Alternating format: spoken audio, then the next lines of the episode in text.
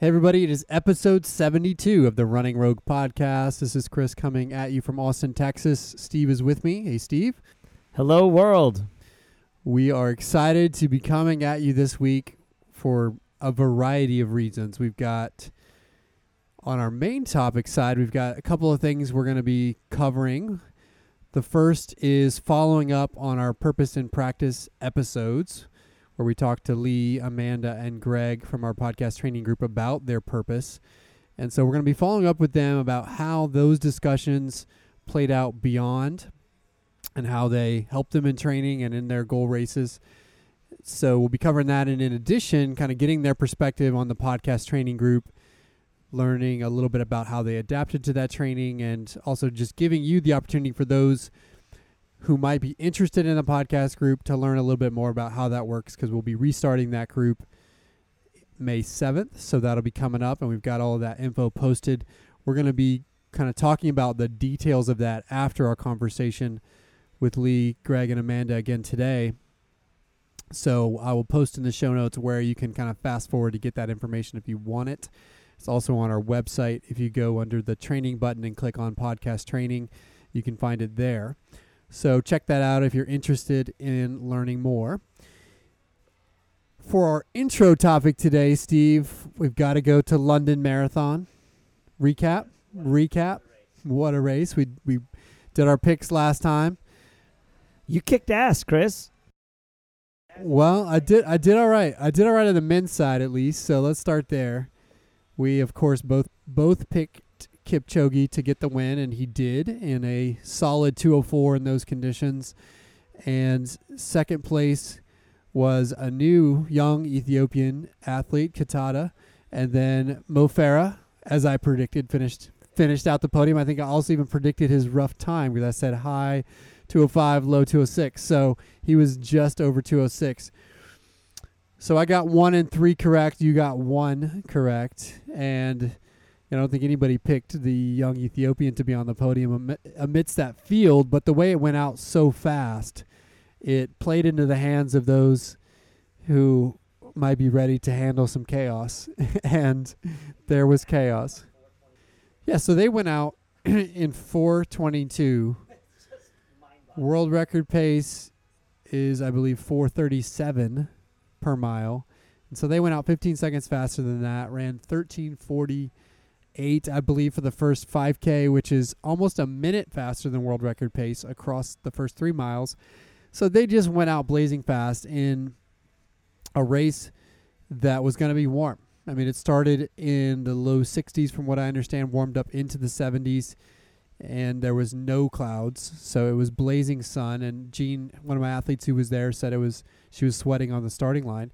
So it was a warm day, and they yet they went out in what we believe from all the reports was the fastest first half of a marathon ever.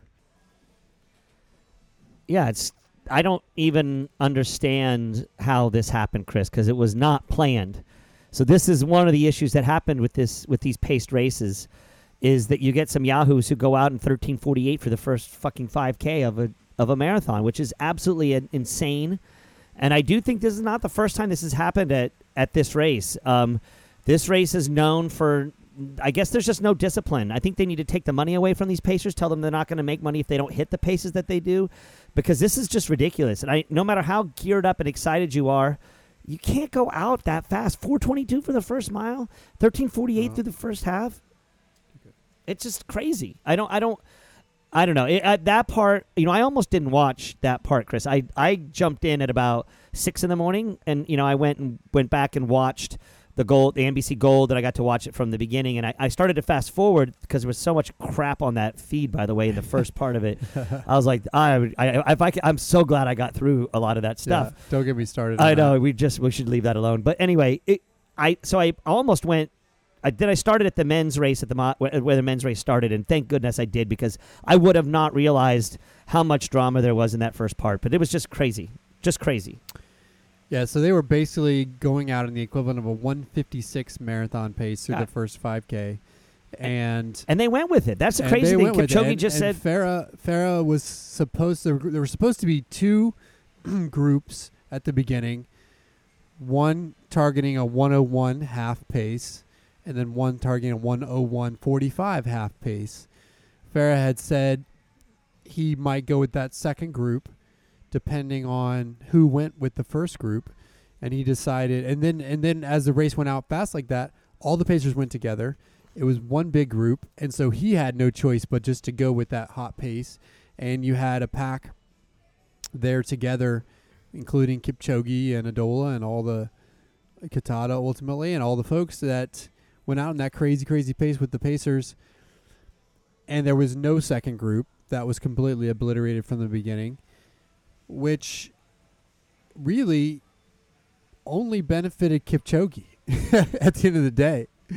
I mean, you know, somebody It benefited. Who was the guy who got second? What was his name? I can't. Kitata. It benefited Kitata. Kitata. I mean, it definitely helped him. I, he, but that guy was just like, he was like Adola, Adola from the, the, the from Berlin before that. He just caught a flyer, and those Ethiopians, they, they the young ones, they're just you know where ignorance is bliss, tis folly to be wise. They're just dumb runners. They go out after it, they just stick with it, and next thing they know, they're their their whole plan was to follow. And you could tell he was behind Kipchoge, like there was no distance. He had his, he was he right was right up in his business the whole way.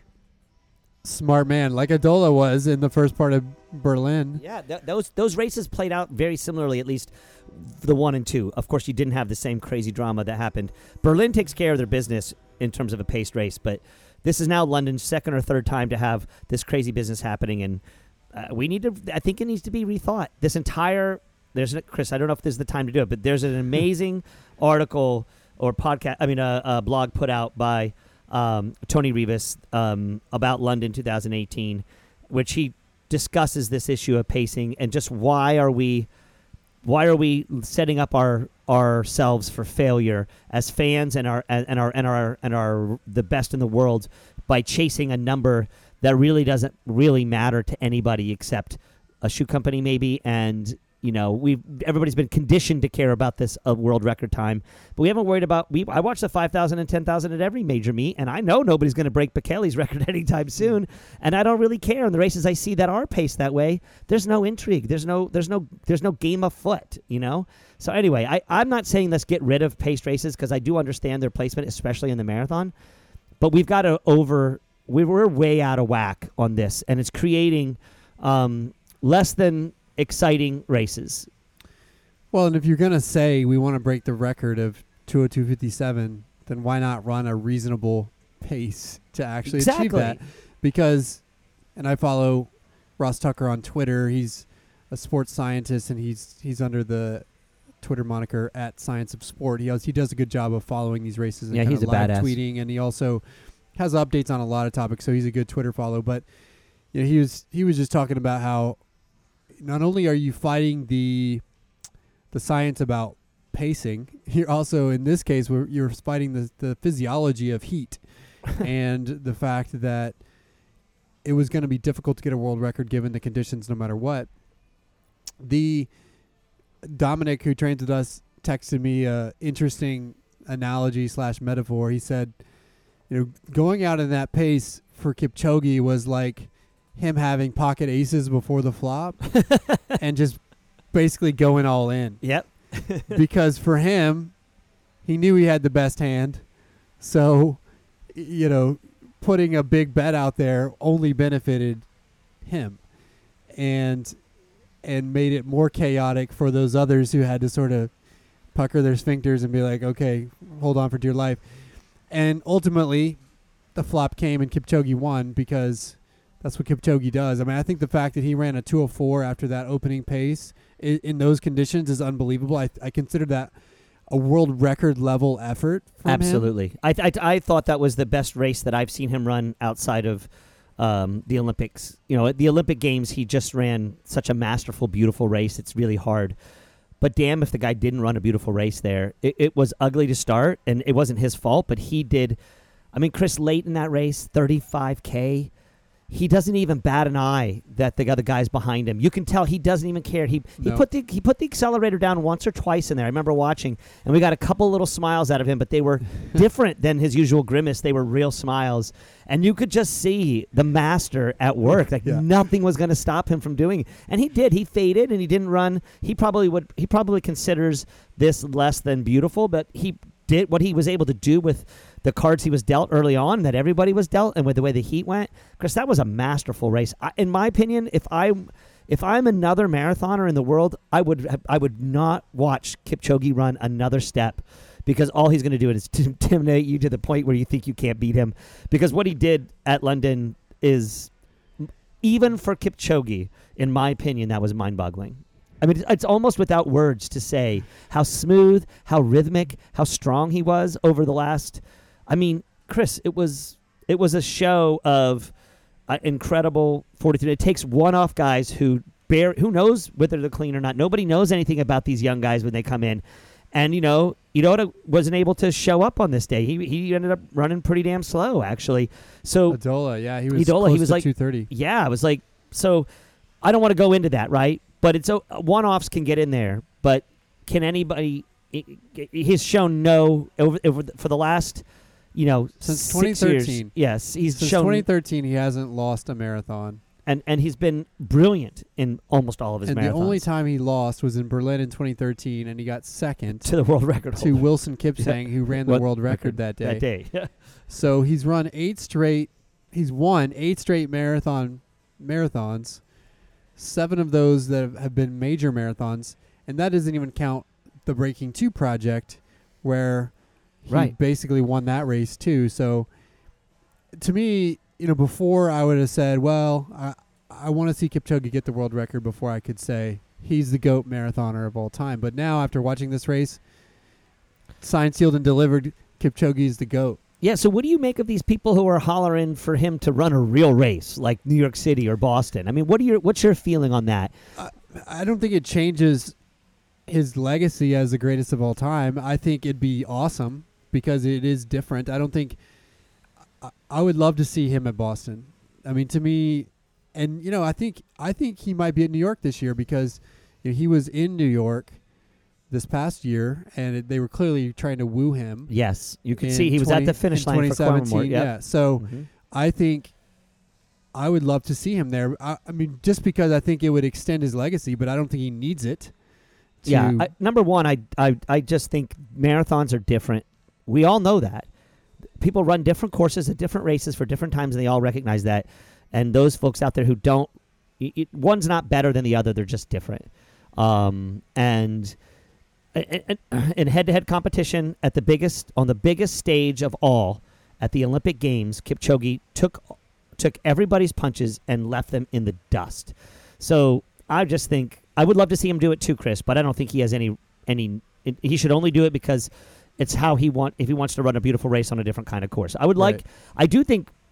Boss, both these course. I just don't think anybody can beat him. I just don't think there's a person out there that can beat him right now. And and to say that in a marathon with all the variables, Chris, that's crazy to say. We just saw, we just saw Geoffrey Kirui, who we thought was the heir apparent and the one who could knock him off, get embarrassed out on that course uh, because he he was hubris or stupidity or whatever it was. He just paid no attention to his conditions or his course, and and he died. But um, would Kipchoge make that mistake?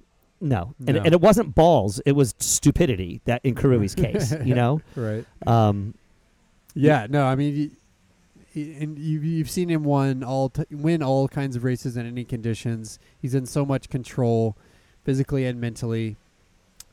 You know, I, I, I don't think there will be anyone challenging him for a while. I mean, to me, it's like you thought maybe Adola, but clearly Adola didn't get it done in London.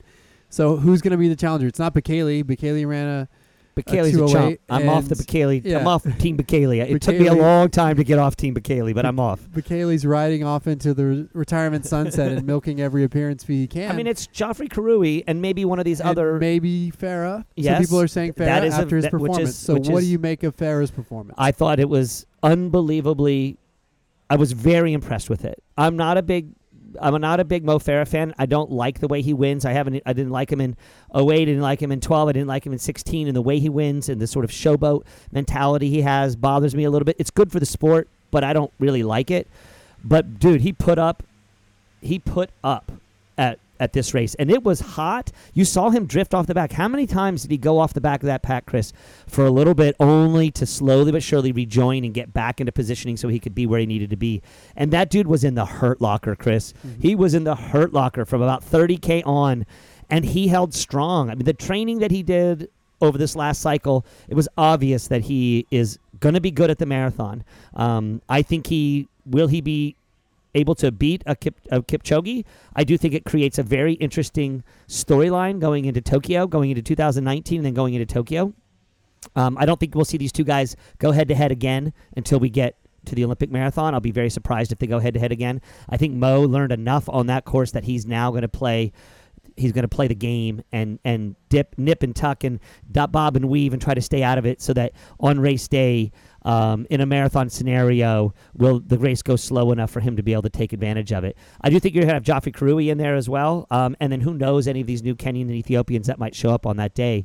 But Chris, I, I was big balls as they've been talking about on the Let's Run forum. I'm I'm I'm complete agreement with him.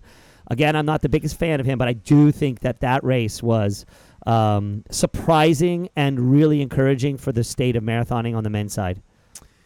What do you gotta- think? Yeah, well, and you got to give him props for getting the record, the British record, by about 50, 50 seconds. Took- Holy shit, that was a hard way to do it, wasn't it? yeah, it? he took it from Steve. Although it was easier than Steve's version. Took Steve went out Steve even Jones. faster, didn't he? Or almost no, Uh, no, no, not as fast. not as fast, right? So, but but not too dissimilar. So Farah went out 201, or sorry, 101, and then finished in 105. So he had a four minute positive split. Whereas I think Steve Jones's was more like a 202, or sorry, 102, 105. So a three minute positive split. But the world Uh, record at the time of the mile of the of the half marathon at that time was probably was already at what it was only a minute off the world record, you know. But Yeah, but you know, Crazy. the, to me, the biggest thing here was the victories for Mo will will be that he went with it. You know, he had a decision to make when he felt that pace going out too hot. He had already had a decision to make potentially between two groups. You know, that first group and the second group. So he knew that coming in, and he had said afterwards that he was basically going to play it out in the race depending on who went with which group. And he made the decision because there was only one group to go with it, and you got to give him credit for that because he Unbe- could- he- unbelievable. He, could have backed off knowing that it was suicidal pace because I think anybody could he probably should have. Yeah. I mean, I, I'm, I don't even know how it. His Gary Gary Lowe's his coach. I don't know what Gary was saying. He was probably screaming at his at his monitor, trying to figure out a way to get in contact with him. Uh, but I, I, yeah, you're right. I mean, so it was going masterful. with it, big win, and then hanging on. You know, there were others that couldn't hang on, and he held held it together very well considering. So you got to give him props. And getting on a podium in a major marathon like London, especially with that field, as we said, it was one of the most stacked we've seen. That's a big deal. I had an argument with one of my runners who said to me, "He's not a real marathoner." Kristen, Mo Farah is a real marathoner. Yeah. I'm so sorry to tell this to you, um, and and I'll I'll eat I'll eat my hat if I'm wrong. Uh, the next one. I'm not saying that he's going to win. I'm just saying he's going to be in the mix at the big races, no matter what, if he chooses to go for it. So it will be interesting to see where he goes next. So we will see, but hats off to Kipchoge, Kitata, and Farah on the London podium. On the women's side, the pace was hot too. The women actually went out in 107.16, a little faster than their targeted pace of 107.30, which is actually nine seconds faster than the U.S. half marathon record set by Molly Huddle in Houston this past January. So that just gives you a little perspective on how fast they were rolling and how fast Paula Radcliffe ran back in 2003 at London when she ran 215. It's just insane, insane. And so initially it was Keitany, Dibaba, and the pacemakers, that male pacemakers, and those guys did their job, unlike the men's. more or less, a little bit fast. but little we'll give, fast, you know, but 15 seconds. Not as so cr- bad not as crazy as through the half at Yeah. least. So, but Dibaba started falling back pretty early in the mix, and then Keitany was on her own for a while, but then Keitany started to really fall off in the latter half of the race. And Dibaba did a really good job when she fell off, Chris, for for a while before 30k. I mean, I thought I was really. I remember thinking, wait a second, Dibaba looked like she couldn't go right, and just stayed in her zone when Mary went. Then Mary didn't just go; it just it was just a subtle Attrition, yep. subtle attrition, and it looked to me at that point like Dibaba was trying to conserve to be prepared. Um, but no, we found out soon. Then she started walking. I mean, oh, she Yeah, just she was- stopped. She just stopped. Yeah, she she clearly fell apart, and then Keitany, when the wheels came off, the wheels came off fairly quickly, and that left the door wide open for who you basically called as your wild card, Vivian Cheruiyot. We had we've been talking about her as one of those athletes that you know is just going to be made for the marathon when she finally made the the move full time, and I think she showed with this race, going out smart. She was about a minute behind at halfway but ran relatively even split. She was a slight positive split in those warm conditions, but held it together really well. I think it was only 30 or 40 seconds positive split. Ultimately came by Keitany and got it done. I mean, just to remind our listeners who may not be on the up and up about Vivian Cheruiyot, she's the Olympic gold medalist from 2016 in the in the 5000, beating um, Ayana, and in a in a very big upset, in an upset that everyone thought there was just no way that that would happen. They were sure that Ayana would win it, especially since she broke the world record in the world record In the 10K. in the 10k before it. Um, so she is known now as a as a scalp taker and as someone who will run a smart race to get where she would. And this one just cements her, Chris. I mean, this was a phenomenal. This was a better win. f- I thought this was more impressive for her than Mo's race was for him. You know, this Yeah. was a huge deal. She beat the two best. She beat the um, the babyface killer. She beat who we well who you and I have already described on this podcast as being the greatest female distance runner of all time, um, and at at the marathon distance, and then she beat Mary Keitany, who at this point in time is for most everybody the current best world best marathoner in the world, and she did it in a way that um, that was super impressive. Although we do have to say, Chris, these ladies were straight up ballsy. This was this was they did not back down from the mission that they had put out there. The two of them went after it. They worked together. Did you see them sharing water bottles Yep. on the course? Yep. It was a it was a really cool display to me of of of just this the esprit de corps that's out there for these women and two different countries, but yet they recognized they needed each other for as long as they could possibly have each other. But I want to say one thing, Chris. I already had a lot of respect for Mary Keitany, but this race, I got huge amounts of respect for her. Now, I do have to caveat that with the fact that she got a check written to her for $250,000, a quarter of a million dollars, by finishing and beating Dibaba. She needed to stay ahead. She had to beat Dibaba because they tied, and she had to have a head to head to get her. Um, so there's a really good, compelling reason to be tough like that. But I thought she, I thought she ran an incredibly tough race over those final, um, those final Ks, and uh, I think she'll bounce back from this pretty well. I think she might not have the same hubris, but uh, I think they ran into a hot day. Do you think they would have got this time if they'd had better weather? Do you think they were that they just didn't look like they were going to be able to get this record, Chris? No, I think Kipchoge could have broken the world record, but I don't think Keitany was going to get to the 215. I think uh, the women's only would have gone down for sure. But it wasn't on the But tap it's because they you were know, paced. But and Keitany ran that last year in 217.02. To to drop another minute and a half in any for anyone in any marathon is huge, and for Keitany, I think it's it's a bigger step than she's quite ready for. and that that that but that wasn't the objective. I mean, their objective was 215. Right, that's my point. Yeah, So I think it- they're still a little bit off of that. yeah. I don't think it's now. In fairness to the women, the record that is out there is so far was such such a performance that um, the men are not dealing with that anymore. They- have been uh, performance increases in the in the marathon to the level of that we've seen that we saw from um, Paula Radcliffe, but not currently. Um, we we could probably name four or five people that we think, well, two or three people that we think could break the men's world record. But right now, I don't see anybody other than a Vivian Cheruiyot. Maybe Dibaba as she gets, but they're still a little ways away. This is not going to happen um, in the next year, I don't think. Right. It's going to take good conditions.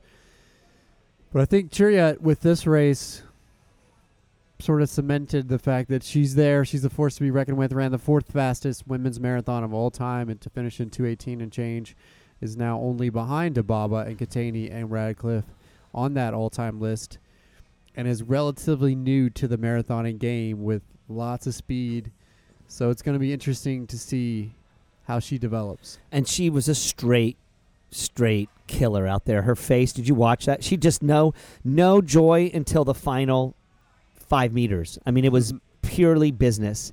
She was on the business end of serving to the rest of the world that she is a force to be reckoned with in the marathon. And um, I've been a Vivian Cheruiyot fan for a long time. I've I watched her move through the ranks, and uh, was beside myself in Rio when she won um, the gold medal, and still, uh, I'm I'm excited for this. And and Chris, just the best, just keep getting better. I mean, women's marathoning at this point uh, is just stupid crazy. I mean, the men's marathon stupid crazy. It's what a great time to be a fan of the sport, in my opinion. It's just a great time. For sure. Keitany did hold on to get fifth in 224 to earn the tiebreaker against Dibaba in that World Majors Marathon Championships.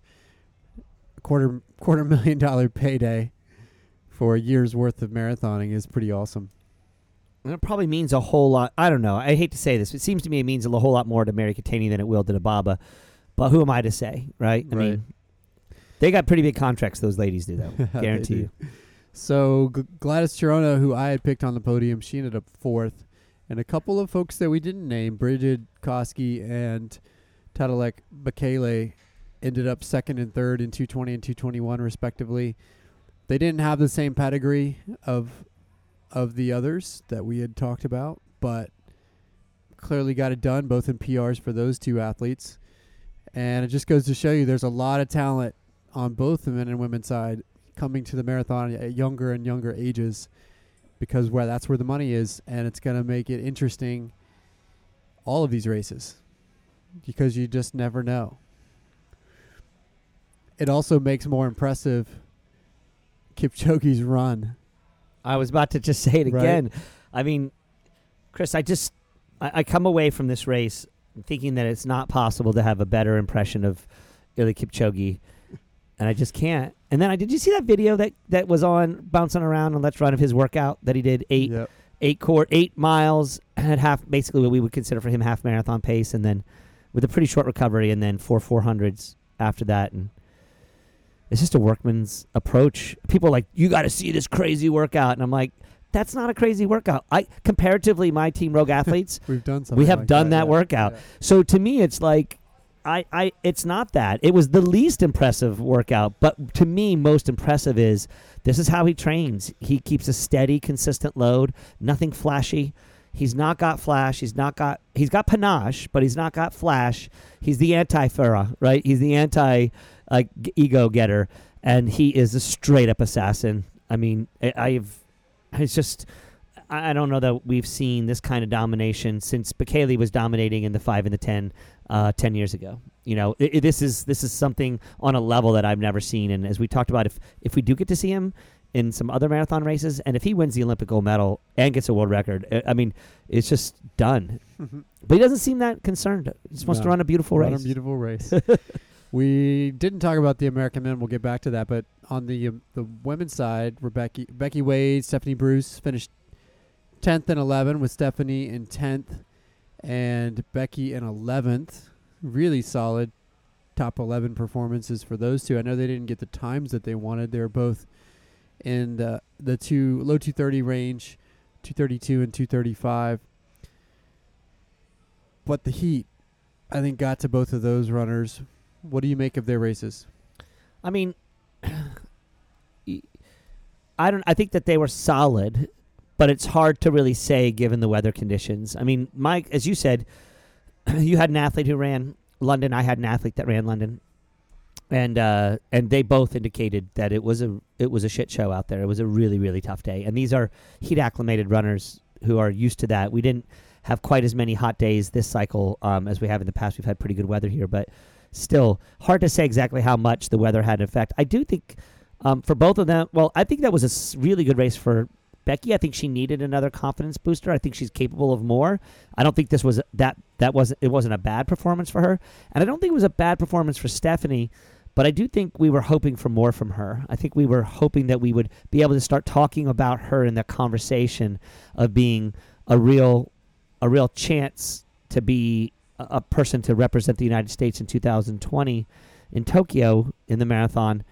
But she seemed just st- on this race performance, Chris, she was a step away. She's she's not Yep. there yet Still not there yet. and she's getting you go out there and run a race and then Gwen Jorgensen gets more pub for her potential half marathon uh, and it must be hard to to be a Stephanie Bruce and say what else do I have to do to get people's attention um, well evidently win a gold medal in a Mhm. different in a different event but um, yeah I mean I think solid performances from the two of them but still really solid for Becky but probably I'm sure Stephanie walked away from that disappointed and maybe most disappointed that the conditions weren't set for her to have the kind of day she wanted.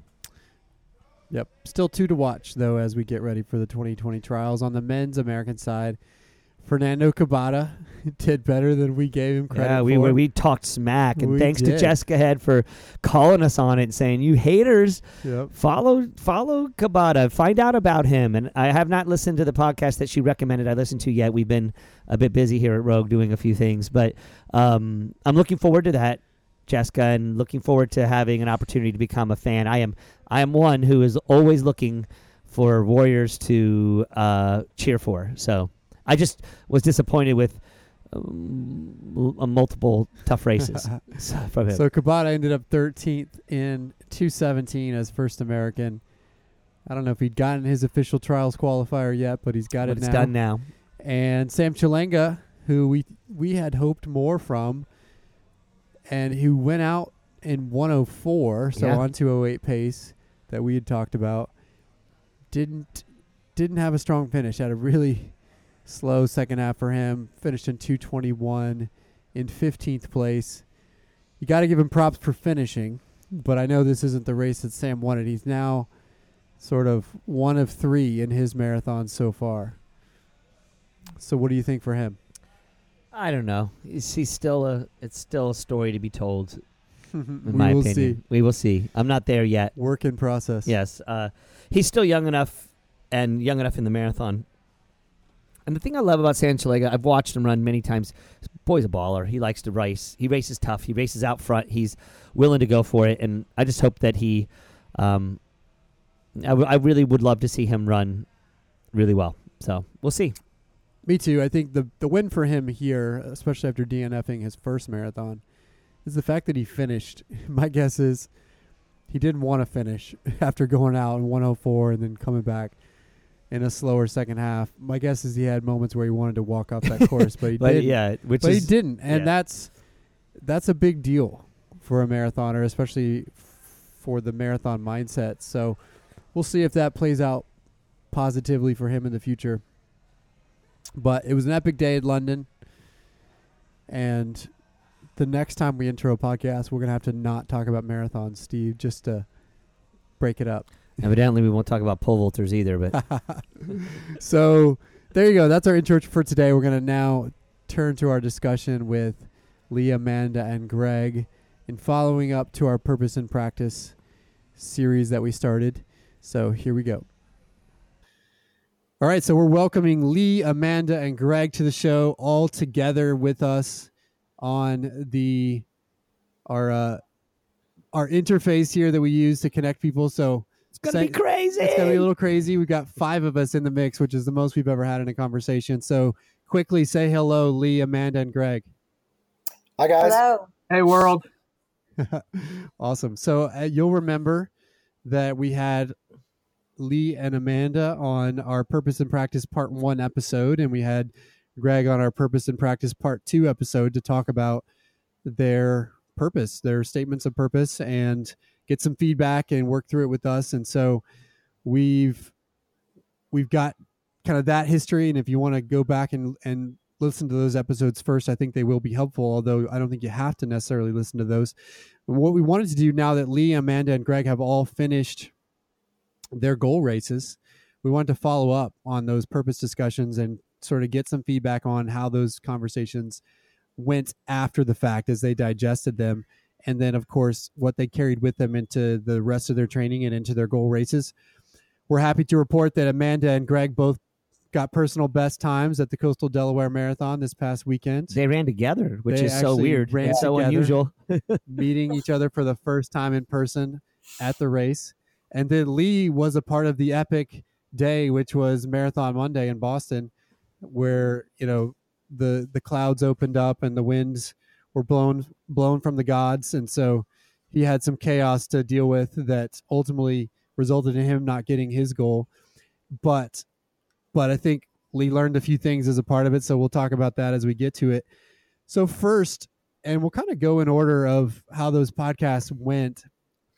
So we'll start with lee. We'll put you on the hot the hot seat first lee. Sure. first wanted to just get your perspective on listening back to yourself when, when when you did after that conversation what did you reflect on what did you think you learned from that statement of purpose conversation and how did that make your statement of purpose evolve as that conversation sunk in Yeah. Um, you know, it's funny. I, I re-listened to the to that podcast um, just yesterday um, after the Boston Marathon, obviously, and it really resonated more so yesterday than I think even before the Boston Marathon. Um, but I think one thing, that, you know, if we want to talk about my sta- statement of purpose, um, my statement of purpose was not prepared for what I got on race day. Um, I think, um, you know, when, when I was making the state, statement of purpose and when we were talking about it, um, I envisioned a situation where, you know, it was tough, tough going, but, um, but I was still in the hunt for, for my goal time, you know, for the goal race. And what was I going to say, you know, in those critical moments? And my statement of purpose was not ready for, uh, you know, the goals out of reach by mile seven. You know, like that was not, I wasn't ready for that. Um, but coming back to it yesterday, you know, there were a couple of couple of things in that statement of purpose that, I mean, I was really taken aback by. One of them was um, that whole statement about uh, feeling weak and strong at the same time. And and let me tell you, if you didn't feel weak and strong running that Boston Marathon, um, I don't know when you would. And um, you know, and the other thing that was in there that that really um, really changed a lot of my output on everything was was that I said, you know, I set high goals and I accept a certain amount of failure um, as a byproduct of that. And so that really, when I heard that, when I heard myself of all people saying that to me, uh, I thought, well, you know, um, yeah, this is just one of those things. It's a failure, and I'm going to have to. Maybe it wasn't even my fault, but I'm going to have to just suck it up and turn around and and make something of it. So, um, so I, I think I need to work on the statement of purpose just in case there's a real shit show out there. But um, boy, it, it has come in handy in the last 48 hours for sure. You know, Lee, you might you are uh, listen to our podcast a lot. You might know this quote when I use it, but if it's real, it can take the pressure. Yeah. And what you ran up against was what is real in the scenario of a shit show day. Um, and I do think that at the end of the day, I do think that that's one of the crucial, critical pieces of a statement of purpose, is it has to be resonant and useful, whether you're having a perfect day or you're having a perfect storm, and it has to, it has to be something that's really real because you're going to, especially in command performance marathons, right? We do all this work for so long. You guys worked your asses off in this training program. I know you know you worked your butts off, and it's it's you've got to be you, you're you're talking about big stakes even if they aren't big stakes on the global scale they're big stakes on your scale and you need a statement of purpose that will that will match that level of effort that you're going to put in no matter what happens Yeah, no doubt.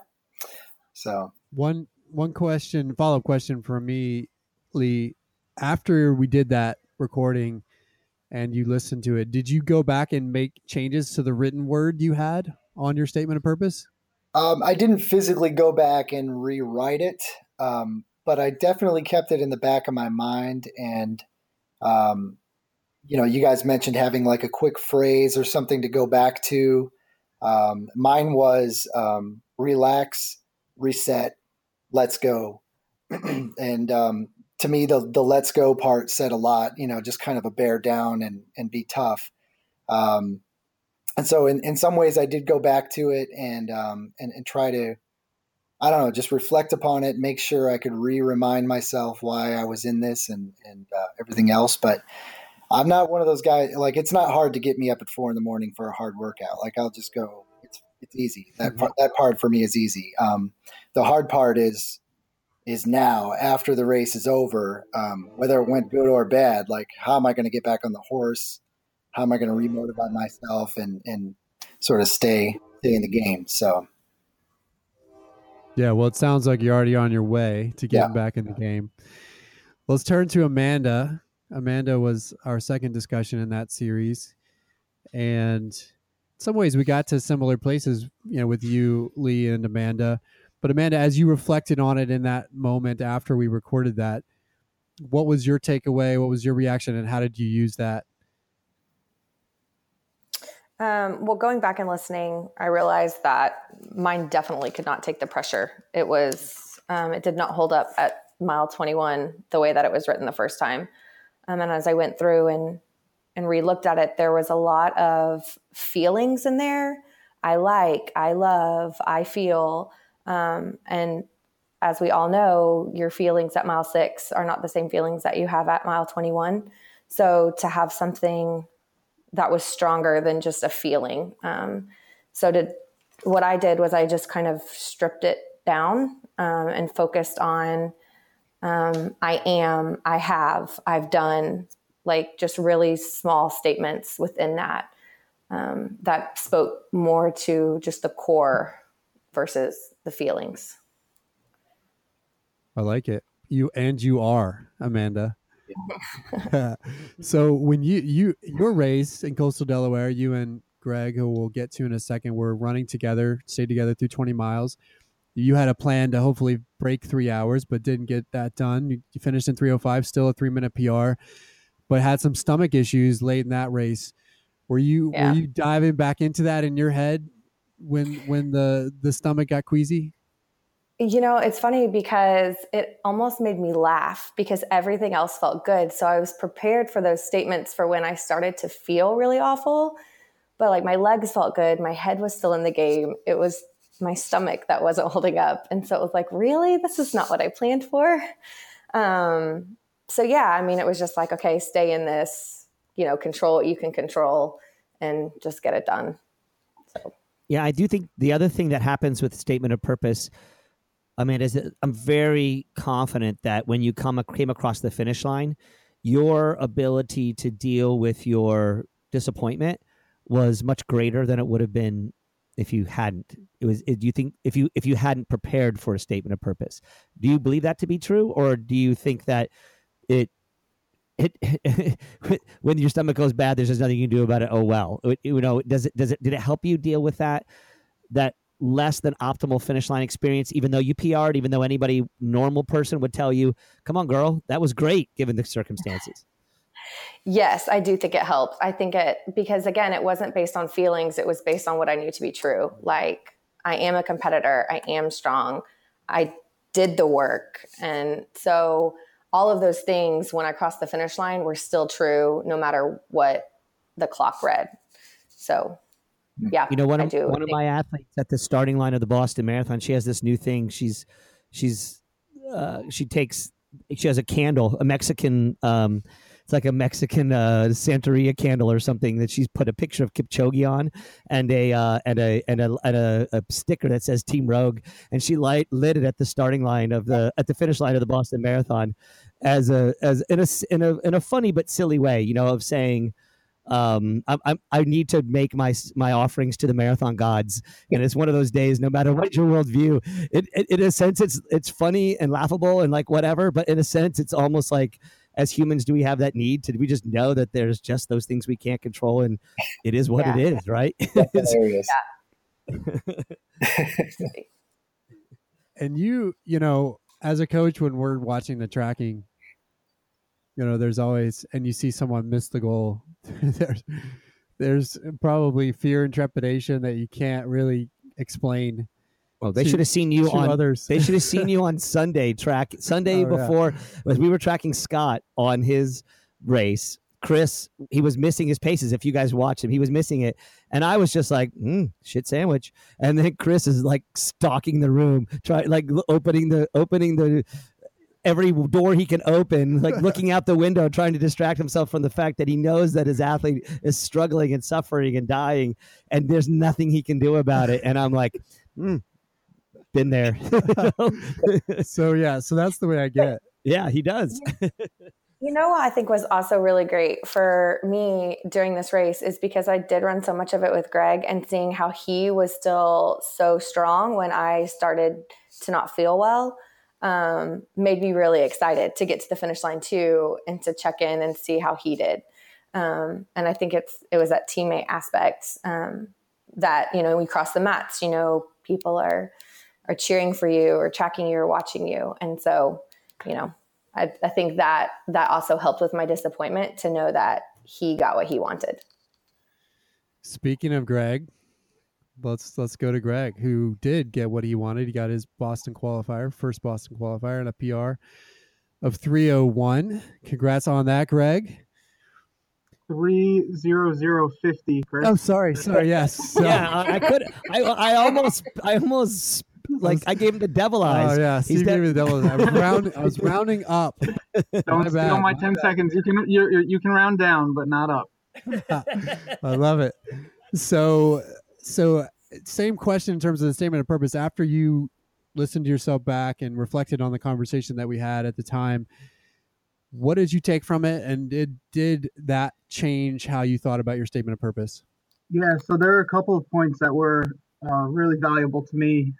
Steve mentioned that uh, when we started talking about addiction and, and that sort of thing, and um, Steve mentioned that I control this, that I'm in control of this race, and and I can control the variables or the uh, I can control the controllables, meaning that I can control the training, I can control my diet, my rest, my recovery, nutrition, sleep, um, and so I really went into the race with that mindset of I control this.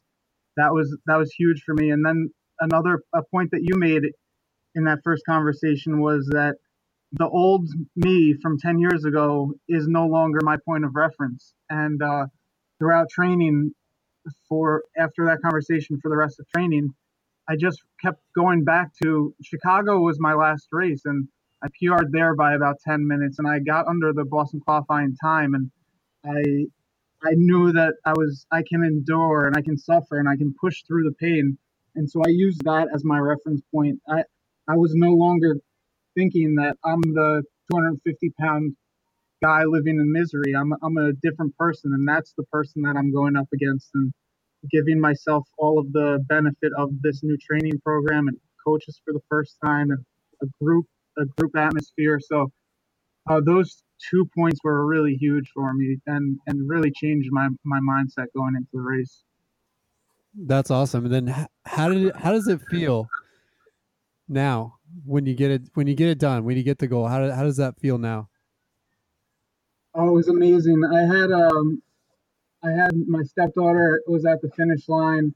Where they all had signs out. My sister and her kids and her husband and uh, and my wife were at. The, they were all at the finish line. And as I was running by, I saw them from about 100 yards out or 100 meters out, and I I just started pumping my fist and yelling, "We did it! We did it!" And like I, I mean, I wasn't planning on that, doing that, anything like that. I was planning on just kind of going by, but like I couldn't hold it in.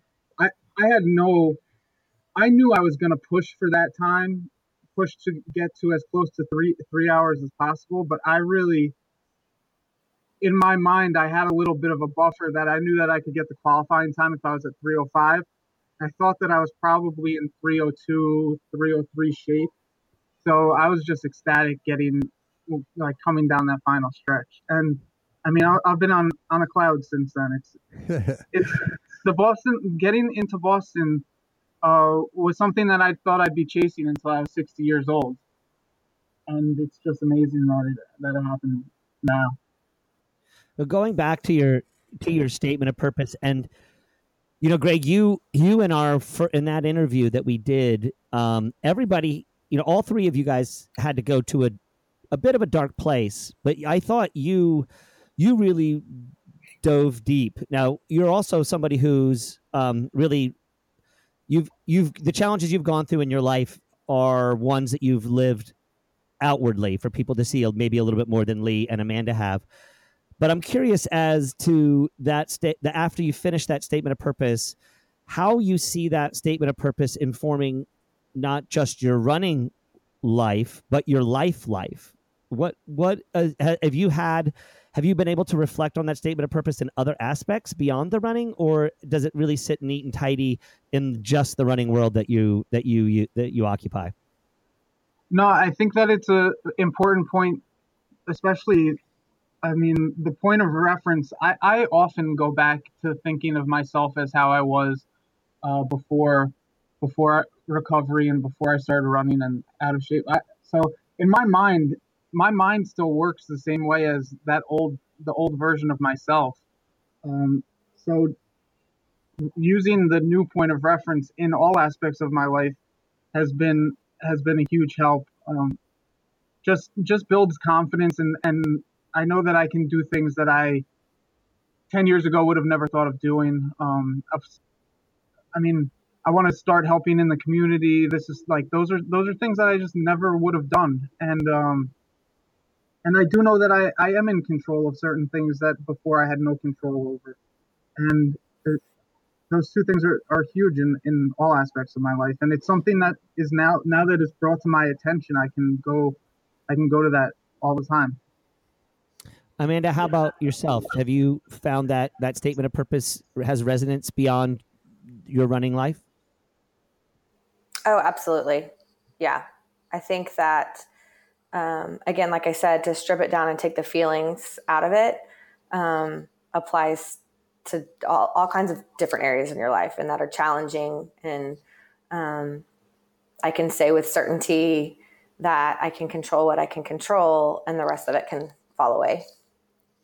Yeah, I learned a lot from your your struggle with that in your statement of purpose episode because I've spent my career working with athletes always telling them um, that their feelings are irrelevant and then leaving it at that and not watching them struggle through what you struggled through and saying well they're relevant but they're not they're not helping right and right. Um, yeah. you gave me another language for that that allowed me to say all right i do we do we can get practical applications out of this feelings are irrelevant quote or or idea and you we have to or else it's just oh i see that but it doesn't it doesn't work you know it doesn't it doesn't play right right well in the sop the statement of purpose is supposed to be the foundation the roots the the thing that doesn't change the core. And so i think your description of that language shift is really important because yeah the feelings are going to happen. They're going to come but and and and in least case the failure is going to come too but the core doesn't change. The reason for being and doing and training doesn't change. What about you lee? Yeah i mean i might flip that on its side a little bit and just say that my my life is more a reflection of my statement of purpose than the than than the flip of that you know um, after the Boston Marathon, a friend, an old friend of mine from college, sent me. He texted me a message saying, you know, sorry about the race, but he was looking at the splits and he was like, yeah, typical Lee Brendel, still going for it, even though the rain and, and the, of course you flame out in the second half. I was like, yeah, that's that's the way it goes.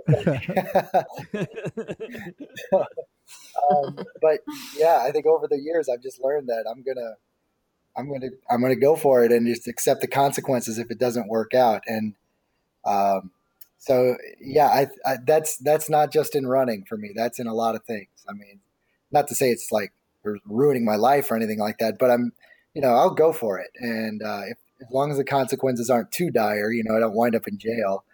I'll, I'll go for it, and it's going to be fine. And, and to be fair to you, your coaches did tell you to stick to the plan That's true. Yes, we did. on the worst of days. Let's just talk about that for a second, Lee. Just for those that maybe weren't in those conditions and didn't run Boston, what was it like? And did you did you were you in uh, at the school in the main athletes village or did you have a private bus? No, I was in the athletes village for about two hours and forty five minutes. Uh, Okay. and So start there and exp- just explain what you went through that day, just to give context. Sure. Uh, so, uh, you know, in the athletes' village, there are these large tents, and, they, and they'll keep you out of the rain, but the sides are open to the air, right? And uh, to give you some idea of what it was going on, so the rain would come down and hit the tent, and the, it would roll off the side of the tent, and then when it hit the ground, um, it was freezing, and so all around the tent were like these little, like five inch high, maybe not five inches, but a couple inches high, little ice dams. So that's the weather we were dealing with, right? Um, and we were I was pretty prepared. Like I smuggled a uh, a sleeping bag and some of those little uh, chemical hand warmers and things like that. So I was still cold, but I wasn't like miserable cold. There were some people that just showed up uh, in their singlets and like a space blanket, and they were their hands were shaking too badly to like tie their shoes. I I mean, it was really pretty bad, and um, for me at least, you know, we were at the starting line. This is kind of funny. And I'm, you know, taking off many, many layers of clothing and like the rain died down and the wind died down just a little bit. And I started thinking to myself, I think it's going to be okay. I was like, I think I'm going to get two and a half hours of a break. and then the gun went off and like whoosh, it, it all started right back up. So, Yeah. um, but it was cold and it was windy. Um, I never, not for one step did I ever get loose. I had like a little, I have like a little groin pole and, and it really does a lot better if it's warmer outside and it never loosened up. I, and I never felt like I was in a groove. Um, my first mile split was like seven flat. Um, and it, it might as well have been six flat. Like it felt just as hard. It, it you know, it wasn't, it wasn't easy. And so I, my thought process was that um, I was just going to stubbornly hit some splits and hope that I started feeling better, uh, and, and that the rain would let up and that the wind would let up, and it just never did. And I, I don't think I checked my watch after like mile eight or ten or something like that. I just stopped looking because I knew it wasn't going to be good. So it was a rough day for sure. How were you at the finish? Did you were you able to get warm quickly, or you were you one of those that ended up in the tent? No, I did not end up in the tent, which my wife was just so happy about um, because it does happen from time to time.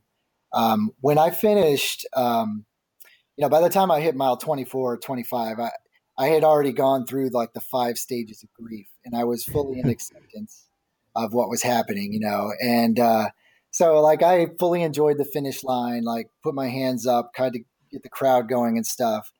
Um, but when I crossed the finish line, like I knew I was going to devolve pretty quickly. So I was still kind of in a, like a pseudo jog all the way to the um, to the gear check because I was like, I cannot get cold and be cold for the next half an hour. And so um, we got back there, and they were they were pretty understaffed, at least in our little spot of the gear check.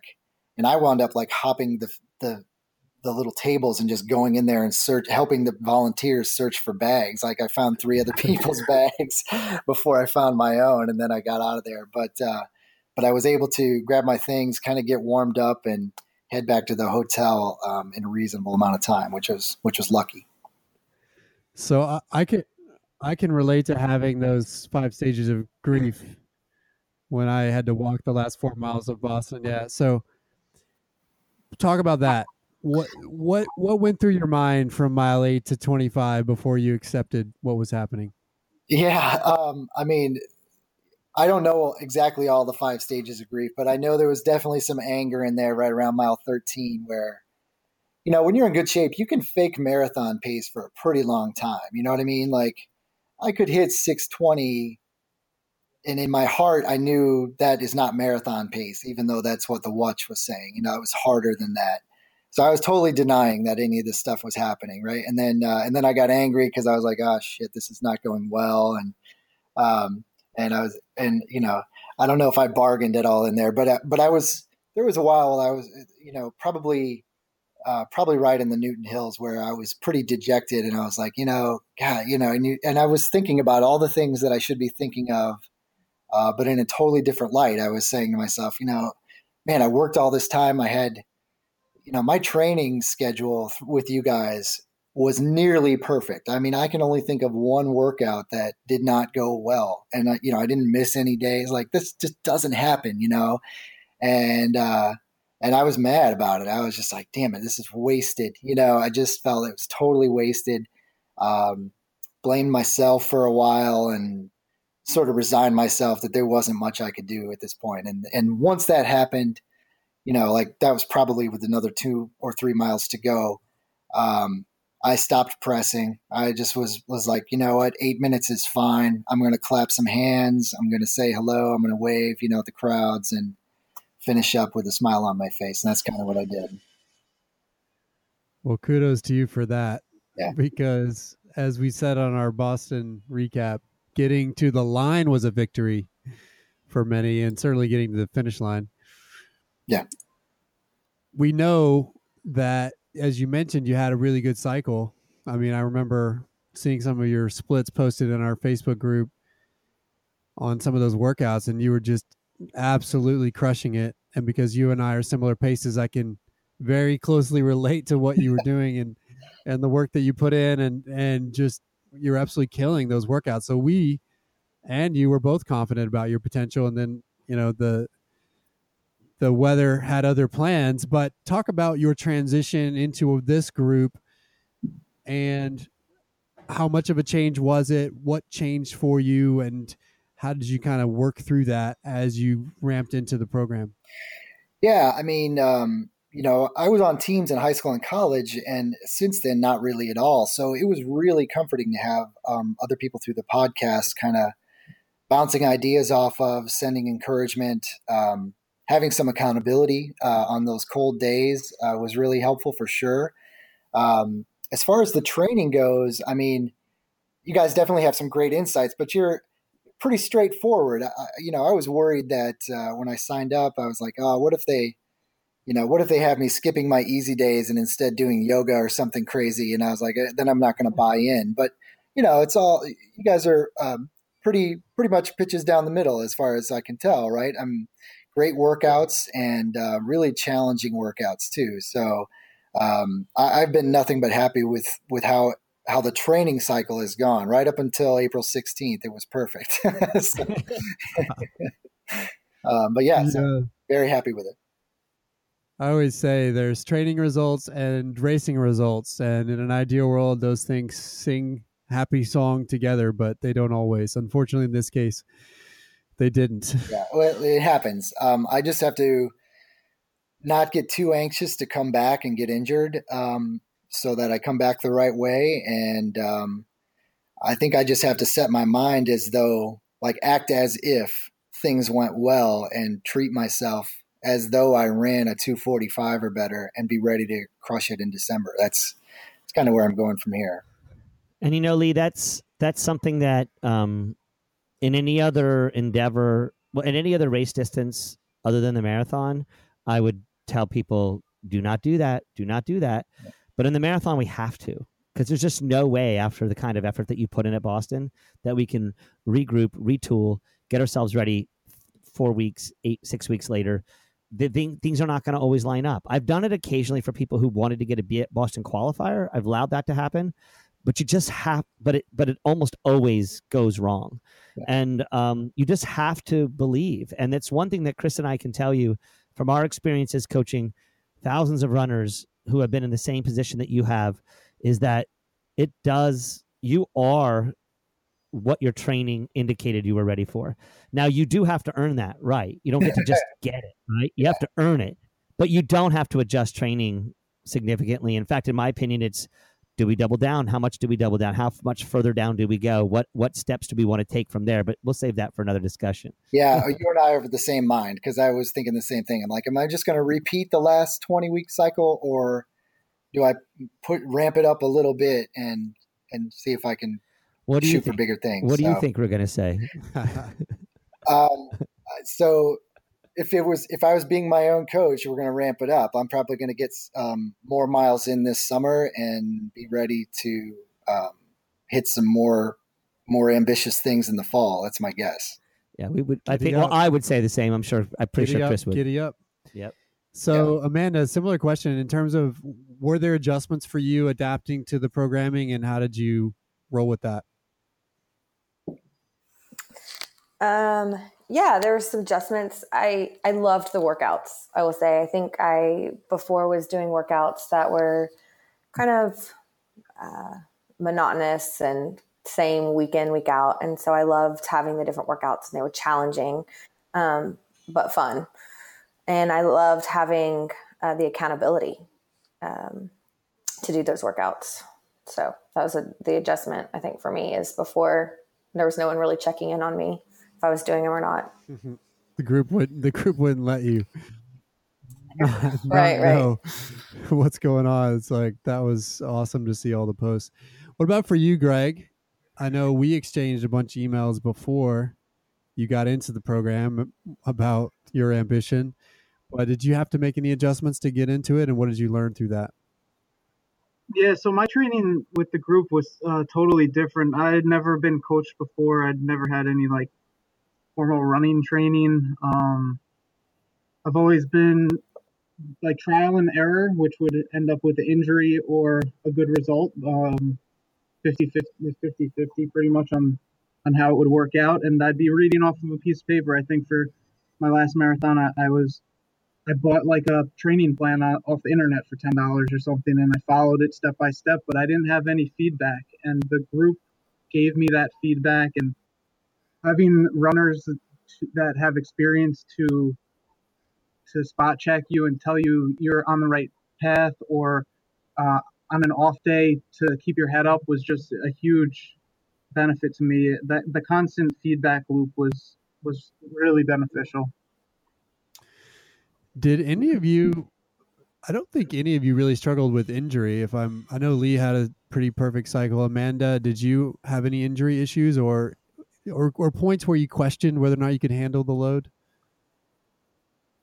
No, and that was one of the things that was really great to take into my race in my head is just that I I didn't miss any workouts. I didn't struggle with injury. You know, I was able to really to kind of check all the boxes on the way there. So felt confident in my training in that way. I ended up I think we were. Go ahead, Greg. I ended up having I had early in January. It was a down week, uh, drop week, and uh, on a on a short long run on a Sunday, I I could tell when it happened. I stepped on the outside of my foot the wrong way, and I knew immediately that it would either be nothing or it would be something really annoying. So I just I ended up having a strained tendon in my foot for a lot of January, actually all the way into early March, but it was not bad enough that I, that I couldn't run on it. It was probably a three or a four in, on the pain on the scale of one to ten in pain. And then um, I kept hearing you say blood flow equals uh, recovery, or and to keep moving. And and just one day I was out for a run, and I was like, wow, my foot doesn't hurt anymore. So that was also I, I thought I was going to have to pull the plug in at some point in January from the training because my the history I've had with injury, it just doesn't usually get better that quickly. So hearing your uh, your feedback on that was was huge also. So I just didn't push it on certain days that it felt it felt bad, but I got the miles in and it was really helpful. Yeah, movement equals blood flow equals healing. That's that's, that's I the say one. it all the time. Yep. So, as you reflect on what you've learned, and we'll start with Lee here. As you reflect on what you've learned through the cycle, through your goal race, what are the key takeaways that we haven't already maybe discussed that you take to the next cycle? Uh, that's a good question. Um, to the next, so you know, be ready for anything. You know, I think you mentioned, I think it was in the podcast about dealing with disappointment. I don't think Amanda or Greg are going to mention this because they had great races, but um, you had like the Buddhist monk quote that said, you know, uh, you are not guaranteed an outcome, right? So you shouldn't you shouldn't start in on on a process uh, because of the outcome, but instead just for the joy of the process itself. And so, um, you know, I've thought about. I wish I could remember that quote exactly. Maybe you do it, but um, you know, I'll jump into it and I'll be ready to go. But um, I think I have to not be afraid of a bad race day, and I certainly have been um, inundated with that. You know, I've, I've been sort of hit with that now, and I think if I get a bad race day in December, uh, I'll know exactly how to deal with it. So I can train without that fear. I'll just say, okay, I'm I'm ready to go no matter what happens. And if that doesn't mean I hit my goal time, then then that's fine. You know, there's always another marathon around the corner, and I'll I'll hit the next one after that.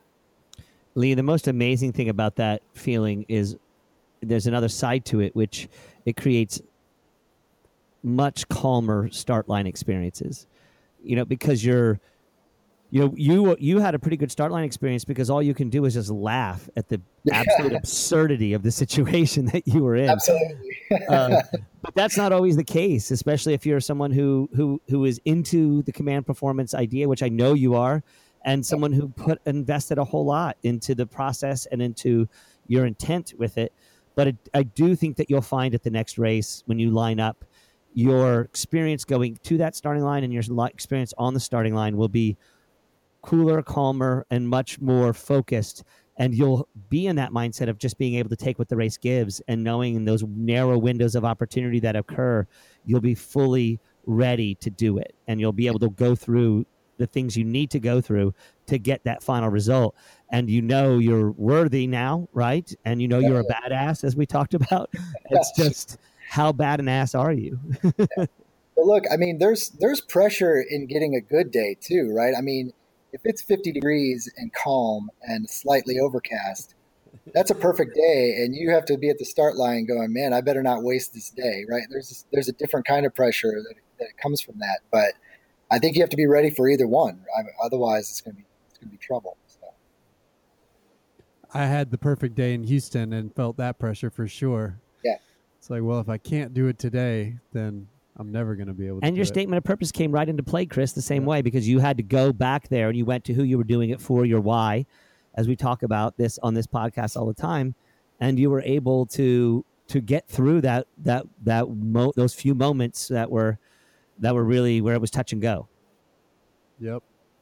One thing I want to also just to talk about you, you, with you, Lee, is there were some times, and we called you out on it on the podcast, podcast, where you know you're one of the few in the group that had the real background in speed and shorter distances that would come out and rear its ugly head sometimes in workouts where you got a little crazy. any lessons from that in terms of sometimes having to hold back in this game? Yeah, I mean, especially you know, I'm getting a little older. Uh, you know, I'm 41, and and if, if I if I go out too hard and destroy a workout, um, that can ruin my week in a hurry, right? I mean, those little those little sore days don't go away uh, in in six hours like they did when I was 21, right? So, um, definitely have to be careful. And I appreciated you guys calling me out, especially on that 10k workout um, the week before the marathon, 10 days before the marathon, because even with your warning, my first two splits were just way too fast, and I um, and I was just I could just hear you guys in my head the whole time, and I and I thought to myself, man, I'm gonna have to post this workout, and I don't want to get called out in another podcast. yeah, that, that,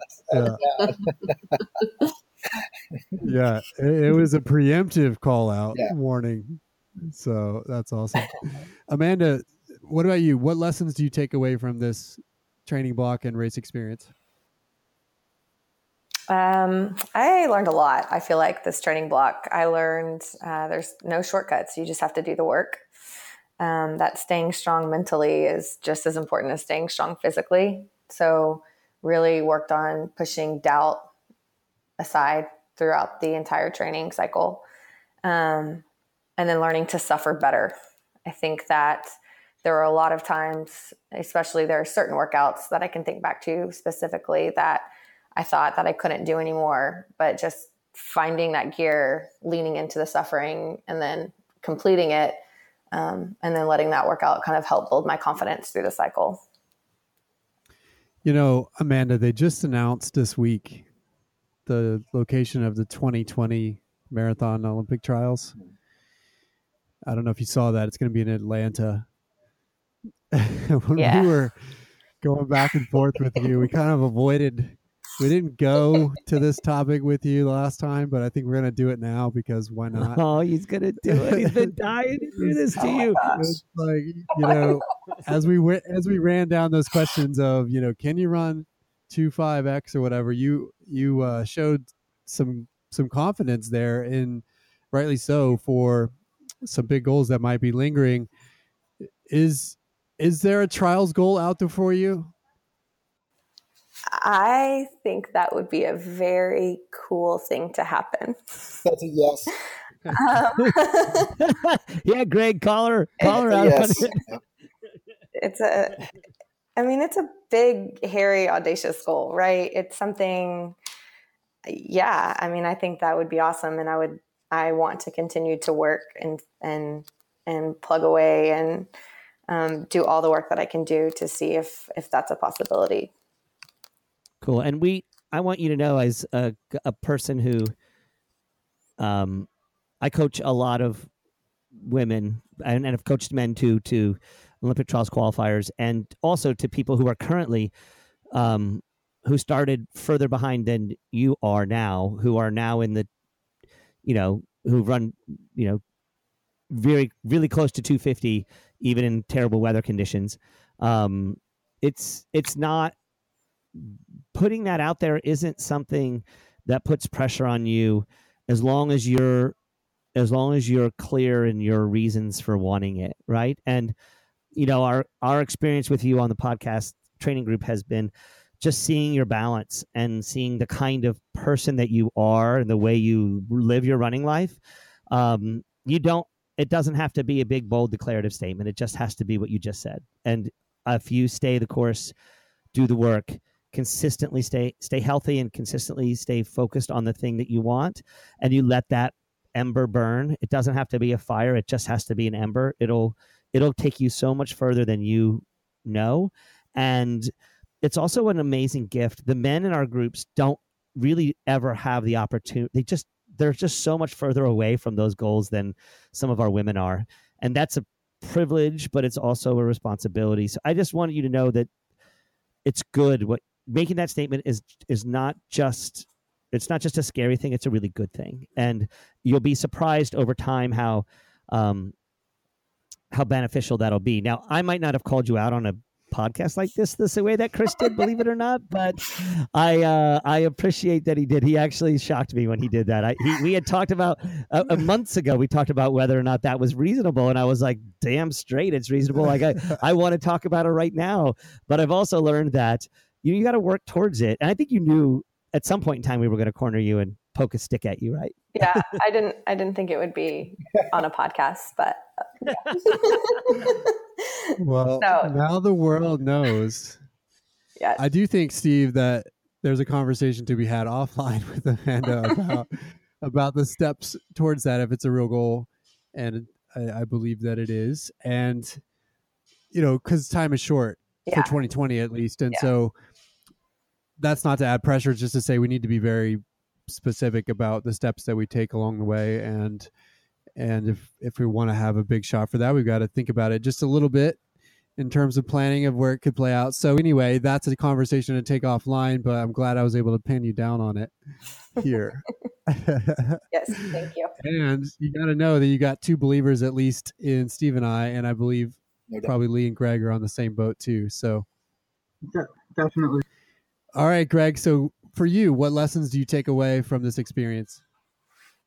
Uh, I take away that it's a it's a lot more enjoyable doing this, going after this training with people. I've done all of my training alone. Uh, it's been very uh, solitary and running a lot of hours by myself, and um, just to be able to have the times, the the workouts um, posted, and everybody being able to see them and comment, and and just the feedback.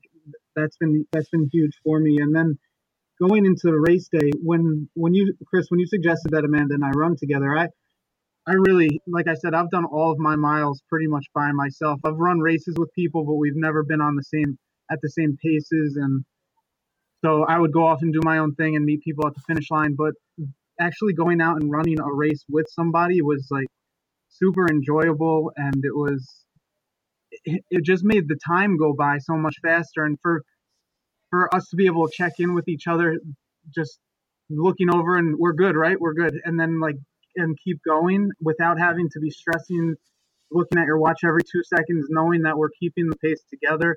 I mean, that was that was so helpful, and especially in a small race like Amanda and I ran.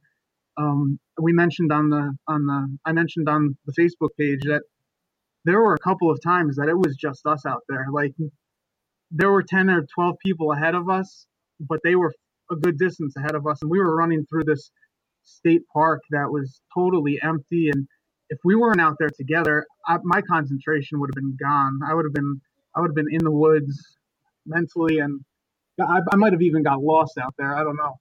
So it was uh it was just really pleasurable to have throughout training people there, and then on race day, really helpful to have Amanda out there. You know, guys, when you guys told me you were running that race, I summered um, like a month for like eight years in the Rehoboth Beach area, and I did. I was a competitive runner through all of those years, and I knew you guys were in for something different. it's it's there's not a lot out there, you know, and I knew that's not a lot of people out there, especially this time of year. So, um, kudos to you guys for. I almost mentioned something about it, but then I was like, my experience might be different from yours, especially on a race day. But you know, it's uh, it. I would train there in the summers, and it was very, very difficult. But it's it's I think that eh, those that's a key component that I think you know in this in all group training programs it's really magical when people are able to go travel to destination races with the people that they train with and this is a real concern chris and i had about the podcast training group and whether those things would make or take and it would, would if it would work. And the fact that the two of you were able to make that happen uh, again is just another another thing that it really encourages us in this process of seeing how much an impact we can make with these with this potential podcast training group and how that plays out and how we divide it up and how we group people and how we do all those things. We don't know yet. We're, we'll we'll be thinking through it we'll be asking people's advice through that process but the fact that you guys were able to take it live and make it work together in that environment was so encouraging to chris and i i mean i don't think i don't know that you guys even know how much you have given us in our process of thinking about what this could be. Um, you, we couldn't have asked for a better group of people, and we couldn't have asked for people who were more willing to adopt the warrior ethos that we try to implement, but we try to encourage everybody to do. It, it was Can also. Oh, sorry. Go ahead, Amanda. No, I was just going to say uh, specifically to the group and not being um, physically with people. As a mom of young kids and a husband that travels, it's hard for me to physically be somewhere at the same time for workouts week in, week out. And so this group, even though we we weren't all together, we were doing the same workouts. And you know, some people would do them on Tuesday mornings or Tuesday night or Wednesday mornings. And that didn't matter. Nobody was missing out on being together because we were still doing them together. So that was an aspect that I really enjoyed is that flexibility of having the cohesiveness of the group, even though we weren't physically together.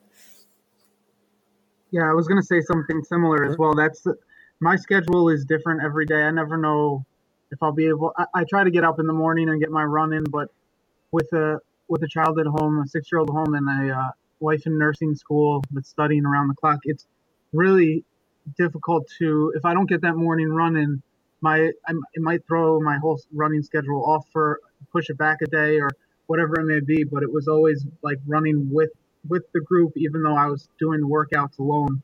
And on race day, it was just awesome to have Bob and Amanda there, and we all had our rogue gear on, so we we were really like uh, really representing as a team out there, which felt great too.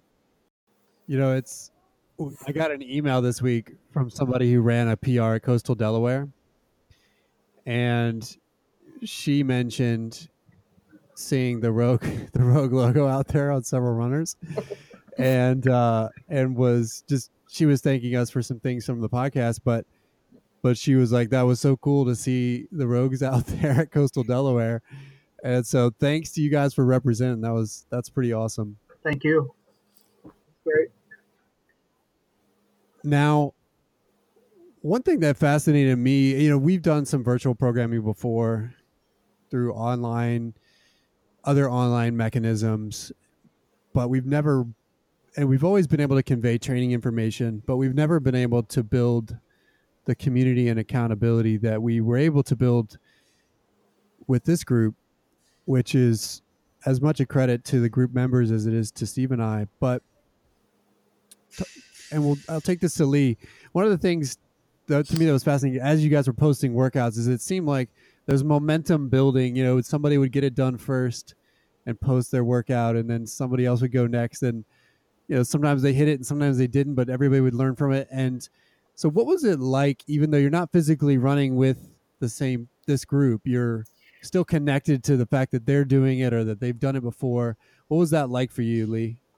Um, it was actually, you know, as Amanda and Greg alluded to, it's it's really helpful to to know that you are going to post that out there and you are accountable for it and you're going to show the world, um, good or bad. I know I had one or two bad, some stinkers out there, and um, even though I wasn't super proud of them, I felt that it was just important, just as important to pa- post the bad ones as the good ones, so that um, you know if somebody else had a bad day, it, you know, it was going to be okay. Um, but it was really, especially with the weather we had, and I'm forgetting who it was that posted that ridiculous photo after they came in from like 10 degrees below, uh, you know, at five in the morning.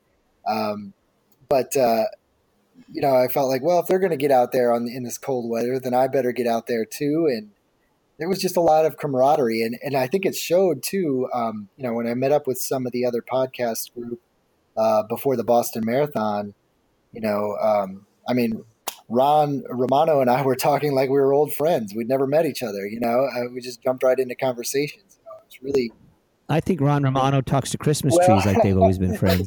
Maybe I should feel so special. but uh, but you know, I mean, it was pretty easy to, and I, and I think you know, before we got on uh, started recording, Amanda was like, "Hey, you know, I've got relatives in the St. Louis area. Maybe we'll go for a run." And um, and I think that's really good. You know, all three of us have kids that are about the same age, and boy, we can't get together. Um, whenever I go buy a pair of shoes at the local running store, they always ask me to meet up for, for group runs, and I'm like, well, as long as you can be at my house at 4:15 in the morning, we'll we'll do a group run. But otherwise, you're going to have to wait another five or six years before the you know once the kids don't care about me anymore.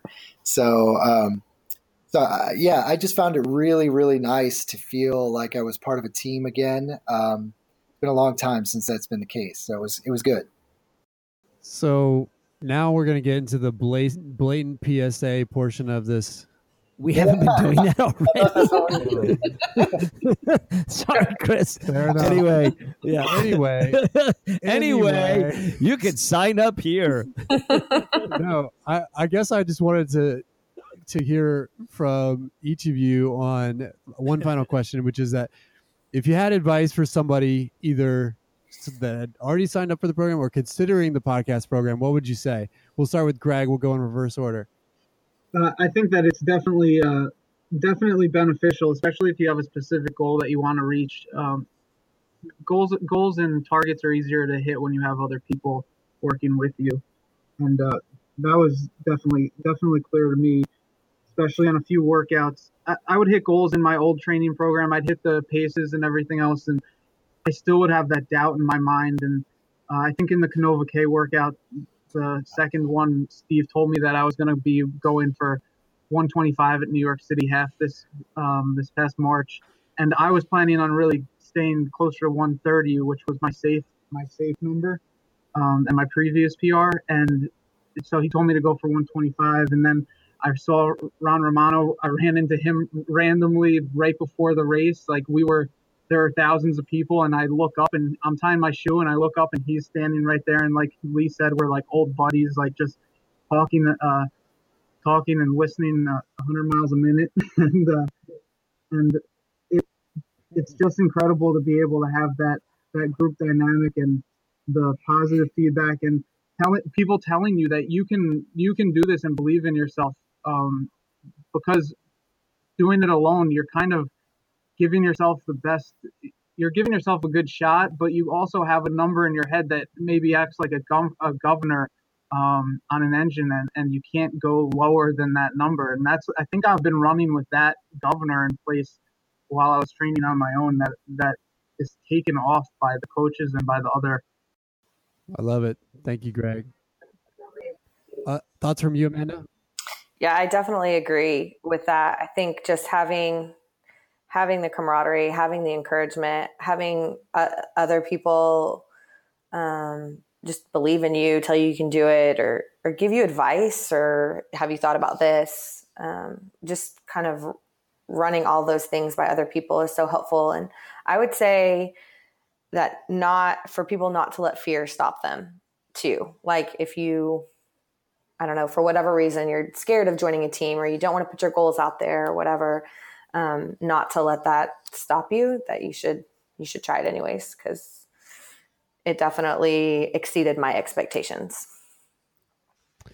And on that note, Amanda, I did also want to mention you know, we happen to have the three of you on that are kind of on that three hour and below into the spectrum, but we had all the way from there up to Jaime, who ran 440 at his race. So a huge range. And that was one of the cool things to see was you guys being able to bond where it didn't really matter what your paces were. It was just, I'm here, I'm showing up, I'm doing the work too, and we're all in this together. Yeah. Lee, thoughts from you to close it out? Yeah, my thoughts are just sign up. I mean, if you're out there and you're going to run a marathon, you're going to work your ass off. You might as well give yourself like every possible advantage you can get a hold of. And unless you've got Alberto Salazar buried in your backyard, like this is the best you're going to do. Chris and Steve are awesome, and the training group is awesome. Uh, you know, you you should really do this. I mean, I was, um, it, as Amanda said, it far exceeded my expectations. I'm going to be signing up with you guys again uh, as soon as you tell me how to do it. awesome. And you'll have teammates if you sign up in Lee, Amanda, and Greg, which is exciting too. Yeah, um, yeah, I'm, I'm in as well. so thank you guys for joining. We really appreciate it. This has been awesome to both catch up on and reflect on those purpose conversations, but also to help with this blatant PSA in our next podcast training group. so in lieu in lieu of advertisements, yes, yes, you get that, but, but only because we want to help you get better. So thanks, guys. So there we go. A little shameless self promotion at the end, Steve. It's been a privilege coaching that group, those three and all of them. We've had about 26 in our podcast training program for this first go at it, and it has so far exceeded our expectations that we've shocked ourselves. Well, and we shocked them. I mean, this is a this is a ongoing story with Rogue. We're we're pretty damn good at um, over delivering. We do a good job of that. Um, and this podcast, we definitely did it. Uh, and I think that the key thing I took away from this whole experience, Chris, is our, as all of you already heard, we're we're excited that that this is scalable and that it's able to be done in other places. And hopefully, you guys really did hear how it can be super impactful for people who can't get to either don't have good training groups in their area, or who even if they do have good training groups in their area, are just have lives that won't allow them to sync up. And so that part's the coolest part to me, Chris, is that there's there's a there's an answer for anybody out there now, in my opinion, who wants to get faster, who wants to get a Boston qualifier, who wants to get a personal record, who wants to stretch their limits, and who sees command performances as valuable. And if you listen to this podcast and you're still listening to it this far in, and our numbers are indicating, Chris, that people are listening to us. We had our biggest biggest month this month that we've had ever. Um, then you can join in and it's good stuff. We're, we're doing really good stuff, and there's a great level of community, and we get results too. So, community, authenticity, results. I mean, what else? What more can we ask for? Yeah. So, let's talk some details for those that are interested in checking it out. First of all, you can go to our website, roguerunning.com forward slash podcast training. It's also under the training button. If you're looking at the top menu, you can get all the updated details on the next version of the podcast training group, which we're going to be starting on May 7th. We've got all of that listed, and we also have the ability for you to listen to a sample episode from that podcast training cycle. If you want to do so, you can go to that page and, and click into the link I have there and listen to a sample episode to see what uh, what it's like. The this time we are opening it up to more potential race goals, which we're super excited about. We're going to have two different tracks for the program this time, starting on May 7th with a focus for races in the September to December timeframe. And so we're going to have two tracks. One track is going to focus on those that are doing late summer or early fall races, half marathon or marathon. So we're adding half marathon to the mix. And so track one will be targeting half marathons or marathons in that late September to early November timeframe. And you guys will be basically getting into your specific program work or race distance work starting in May because that's that's the time you would need to start for that. The track, the second track, track two, will be those that are targeting later fall or early winter half marathons and marathons, looking at the December, January timeframe for your target races.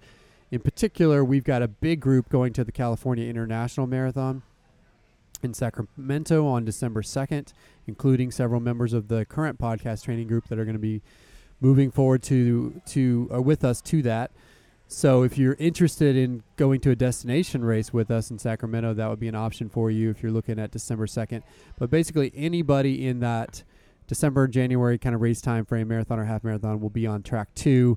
And for that group, we're going to be starting not in your specific race distance training work, but with a what we're calling a speed development track, where you're going to do some base building, but also work on form, efficiency, and speed to essentially try to improve your wheels a little bit before you move up to the race specific work, which will start in late July, early August. So we're hoping to accommodate a bunch of different options in that. So some of you might say, "Hey, I just want to I just want to do the 5k 10k work." And you can start in May and do that until later in the summer. Others, you know, might be doing the Chicago Marathon or Marine Corps in New York or something like that and you can jump in and get on track 1 and and start your sort of race specific work in May 7th. And then the others can you know that are looking at those late late uh, fall or early winter races can jump in with us on that sort of speed development track and then we'll shift you into race specific work a little bit later. But we're hoping giving those options will open this up to more people who can who can give it a shot. And then of course within each program we've got three different levels uh, that we target so that that more first timer kind of person or first time marathoner could jump in and, and have a level to work at. We've got intermediate and advanced levels as well for those that are more focused on getting a certain time or getting a PR. With the programming, you get your training macro, and then we give you a weekly training podcast that's separate from our main podcast on the, the member page for that group that basically gives you an overview. It's usually 30 minutes of extra content with an overview of the workouts for the week and also usually some tips and other thoughts from Steve and I about where you might be in your training and, and how you might navigate the the arrows that might be coming at that part of the cycle. Of course, you also get access to our private Facebook group that Lee, Amanda, and Greg alluded to. That basically becomes that place to share and build accountability within the group, and that's been where a lot of the magic has happened in in our group this time for sure. And that camaraderie has been built through that virtual platform that's that's been fun to see play out in Boston and coastal Delaware when they've been able to actually meet each other in person. So that's what you get.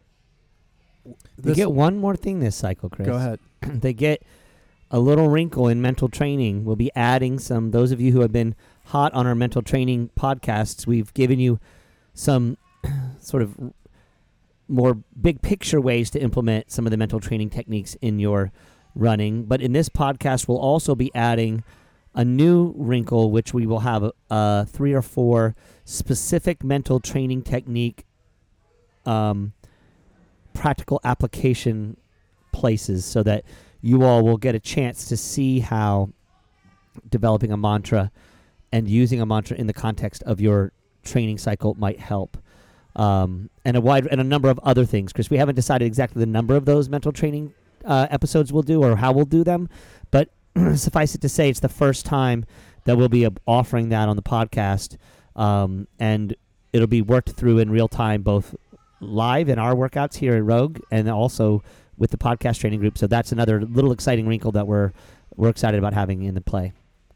Yep, and for and how do you get all of that? You can go to that page and sign up. We're we're going to be bringing the price in basically essentially the same price that we charged before. This time we're making it a little bit easier so that just a $40 a month charge that you'll sign up for and that charge will continue as long as you're with us in the programming and when you when you want to cancel or if you find that you're not benefiting from the work, you can you can drop or change at any time. So we're going to keep that flexible but also making it easy so it's just 40 bucks a month, easy to get in and then you can stay with us on the journey as long as you want and uh, drop off when you want as well. So there is one easy. one other little piece of this puzzle, Chris, that's a little different from what we do in Rogue normally. Is you got to sign up by the 31st of May.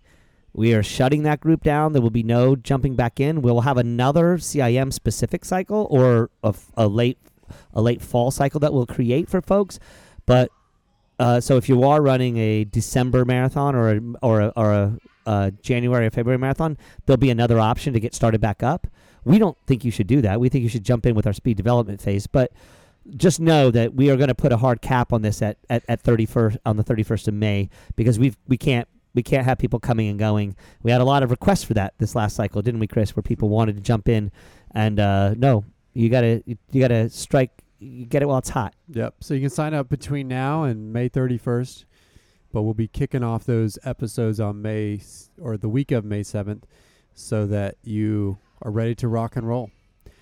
So that's the update. If you have questions or aren't sure if it's right for you, then certainly email me, chris at roguerunning.com. Check out more information, as I said, at roguerunning.com forward slash podcast training. You can sign up there.